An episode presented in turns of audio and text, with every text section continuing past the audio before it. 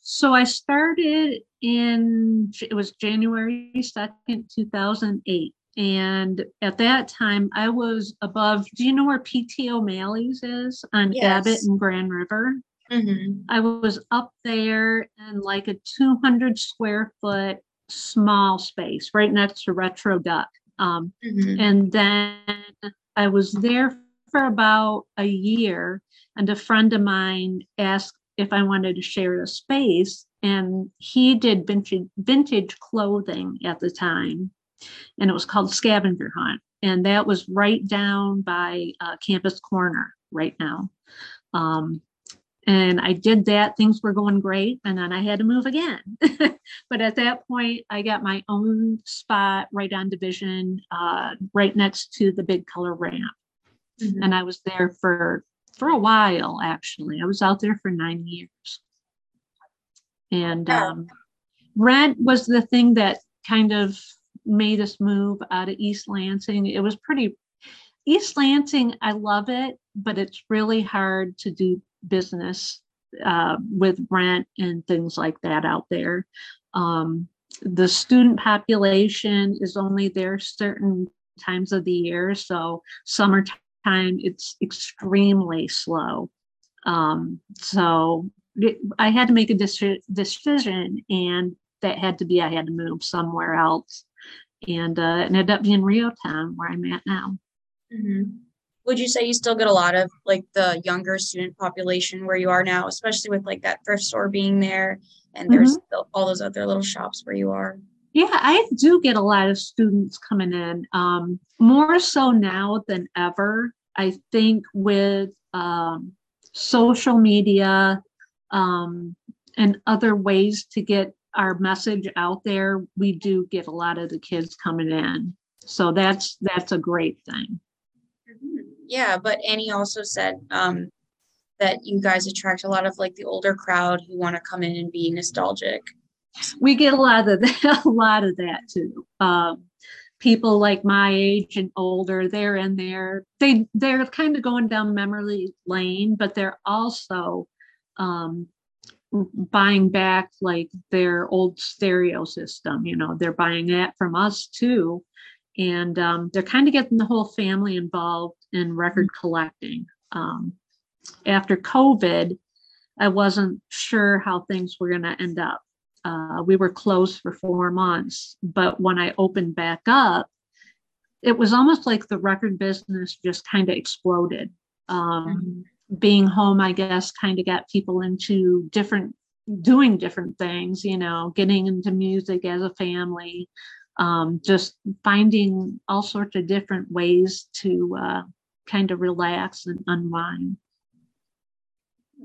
Yeah, and speaking of customers, Annie told me that you actually have a personal relationship with a lot of your customers, and there there are regulars that you know very personally. Oh yeah. Yeah. That's that's kind of the cool thing about our shop. We um we don't like meddle in people's business or anything, but we get people in maybe twice a week sometimes. And um when they come in that many times, you really get to know them um pretty well and you kind of get to know their family through them. And um we just like people to feel comfortable and at ease when they come in looking for their records. Um, you know, people have that mentality of uh, like high fidelity. When you go in a record shop, people just kind of ignore you and, you know, could care less what you want. And that's not the way I want it. You know, I want to be involved in it. And I, I don't want people to look at me and think, oh, you're a a snobby record store owner or anything like that. So we we like people to feel comfortable when they come in. Yeah. And going back to the startup of your business, um, Annie did tell me that you started during 2008, which was, of course, the recession. What Oh, were yeah. some challenges you faced with that? Um, you know, the biggest challenge was um, not getting the whole vinyl collection and you know together, but it was um, because of the location. It was really hard to find us. Um, you had to kind of get in through a weird door on Abbott and we were kind of in between these other weird office buildings and it was just that was a struggle and at that time east lansing didn't um, allow you to put a sign out in front either mm. so it, it was pretty hard to get people to come up there and it was kind of a weird uh, situation once you did get up there you, you weren't sure what was going on so that that was the hardest thing for me to to get through that first year. Mm-hmm. Did you ever have any specific scary moments where you thought, oh, maybe I won't make it as a business? Quite a few times. Um, you know, during that time, yeah, I didn't know where where it was going to go, where I was going to end up, or how long I was going to be doing it. Um, everybody kept saying, well, you got to give it five years. And, you know, say if something doesn't jump off by five years, then you might want to look at doing something else. And um, I kind of kept going and going. And it seems like every spot we went to, we were getting bigger and getting more of a, a customer base going. So I stuck with it. Um, I wasn't sure after I left East Lansing if I was going to keep going. Um, I was kind of at that crossroads where sh- should I just do this at home over the internet and just lose the brick and mortar or keep going and doing it? And um, the people that were coming in kept saying, no, you got to keep it going, keep it going. So that's what I did. And it's just, it turned out to be pretty successful um, in the long run. I, I also heard from Bill. Bill was the first person I met um, at your store. I just came in one day because I'm a record collector myself. And yeah. Told me that you are actually the only female record store owner in Michigan or the only sole female record store owner. Yeah, I'm yeah, that's I'm it right now. But a friend of mine, Della, uh, she lives in Grand Haven. Mm-hmm. She's gonna open a store next year in April and it's going to be called Della Soul Records. And um, she's not only a woman based, she's a Black woman owned business. So it's going to be really cool to have her kind of in that with me. And um, I got something in the mail today from a girl that wants to open a shop in Ohio. So I keep getting a lot of messages and little letters from women that do want to do this. And um, I, I think it's awesome. I love it. Where'd you I say Della's stores? I think it's in Grand Haven right now. Um, she's just posting on Instagram, and it's going to be kind of more just towards the hip hop and soul um, genres, but uh, it's going to be cool nevertheless. So she's going to open an on record store day next year. So, what would you say the community of record store owners is like? You know, I know quite a few of them, and a lot. It's a lot of men. It's always been kind of a, a guys club type thing, and um, I know the two guys that have the store out there in East Lansing, Flat Black and Circular. They're good guys, but they're also those kind of people that when you walk in, they don't say hi. They're they're just different. There's a different vibe going on, and I find that in a lot of places that I go to. Um, my kids live in New York City, and there's some cool shops there, but they're very they're kind of snobby. They don't pay attention to people. They, I, I just, I, I'm not into that. And um, I just, I think now, um, you know, people with the internet and social media, people don't like that anymore. They want, you know, good customer service and they want to be you know, kind of paid attention to and turned on to something new. You know, they don't want to just come in the shop, browse, and leave. Um, so I, I just kind of want to change in that way. Yeah, that makes sense. Um. I don't know if that answered the question. I kind of get totally. off on a tangent sometimes. so. How do you connect with those um, other record store owners? There is a Facebook page and it's for independent record store owners. So I kind of hop on there maybe twice a week just to see what people are doing. Um, in just the year's time, there's been about three or four new ple- people that are opening shops. So um, the community is getting larger and larger.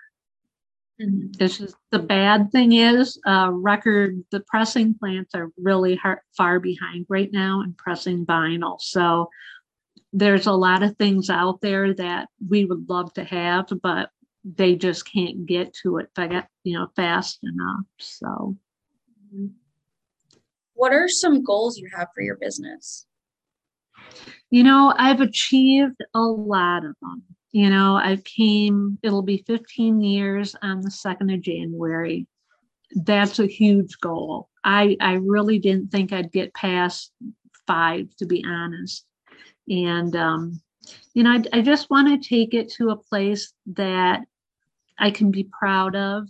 Um, the people that worked for me, I'm I couldn't be, know, I'm over the moon with the people that work for me. Um, I mean, they hold the store down when I'm not there, and the customers really like them too. Um, but I just want to maintain what I have now and just kind of keep reaching out and bringing new things in just to give it a try. Um, we want to have more bands come in and play as well, have more shows going since we've got the space. Um, so that that would be probably the key. Just just having more things coming in. So you're looking to get more like live music at events and stuff within your store? Right, absolutely. I just figure with the extra space, it would give, you know, local people that are have bands to come in and play where they couldn't normally play anywhere before. Yeah, I heard about um record store day that you guys have and you have live music there. Yeah, so that uh, is next Friday on Black Friday. And actually, tonight I'll be posting everything that I've got coming in so people know beforehand. Um, because they have to stand in line usually before, you know, before I open up to get what they want. Um, it's kind of a one of those things they don't let us have people prepay. You have to, you can't you've got to give everybody a uh, an even chance, I guess, at getting what they want. And that was the only way they came up with. So it's a lot of fun too. And we've got a couple people coming in playing acoustic, and I've got a DJ coming in as well. Yeah, that sounds like a fun time. Um, what do you want people to know about your business?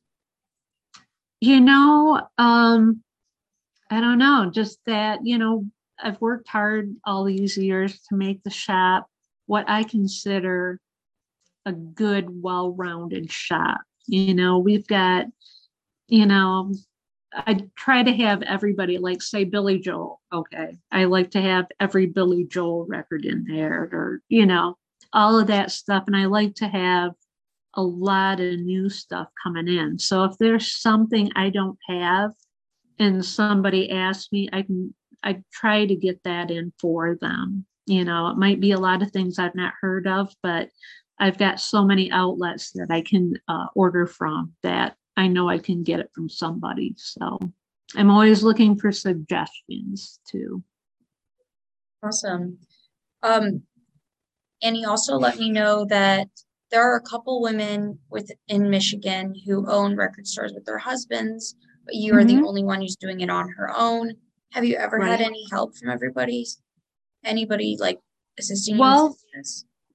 when I first when I first opened, it was with a partner. Um, it was a friend of mine named Mark Voldak, and he was there um, for three months. He went to Vegas with his girlfriend, came back married, and so at that time he just said, you know, now that I'm married, I'm gonna have to kind of pursue something that pays. Mhm. And uh, I said, sure, but if it's good with you, I'm going to keep it going. And that's just what I did. So, and so far, he's been my only partner. I, I've kind of liked it that way. Um, you can kind of do what you want to do. And if it fails, it's on you. It's not really on anybody else. But I, I don't know. I've always um, held the people that work for me in high regard. You know, I always take what they tell me um, to heart and really try to do what they suggest or what they, you know, hey, if you want to do something, why don't you try this or that? So I, I learned a lot from them for sure. Do you have any words for somebody who might want to start a business, especially if they're all on their own? Yeah, well, uh, make sure you, you you know have a business plan for sure. Now, when Mark and I started, we did not. um, so when we did it, we just kind of um, played it by ear, seen what worked, what didn't work. Um, but you know, totally have what you want to do in front of you and kind of go by that plan. And um, it's not going to go exactly to it, but you know, try to follow your heart and um, do what you think is right and what you think's going to work too. But you, there's a lot you got to do with a record shop. You got to find out stock and you know when we were doing it, there was a lot out there. Vinyl hadn't even really blown back up yet, so we were get. I like Michael Jackson Thriller at that time. I had so many of them; they were in my dollar bin, and now you can't find them. So it, a lot has changed in that many years. So good stock is uh, another thing you really have to to look for.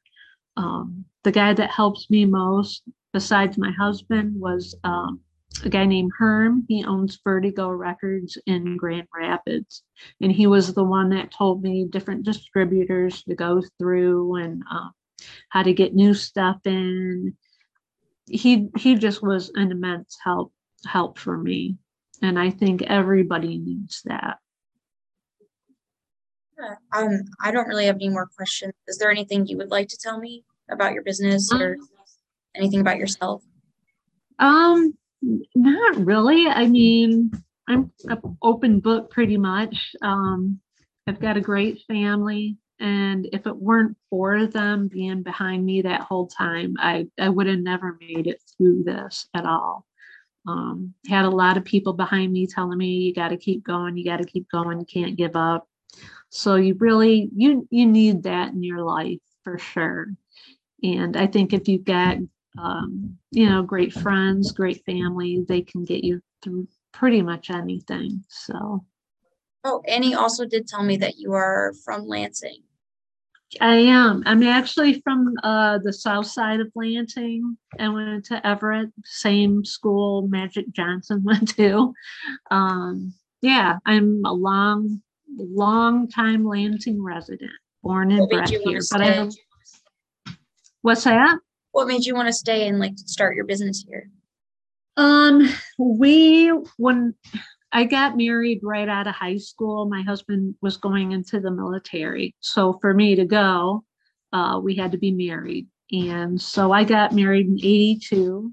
We came back in 86 and I got my job back it was called Warehouse Records at the time, and it was right where Starbucks is in East Lansing right now.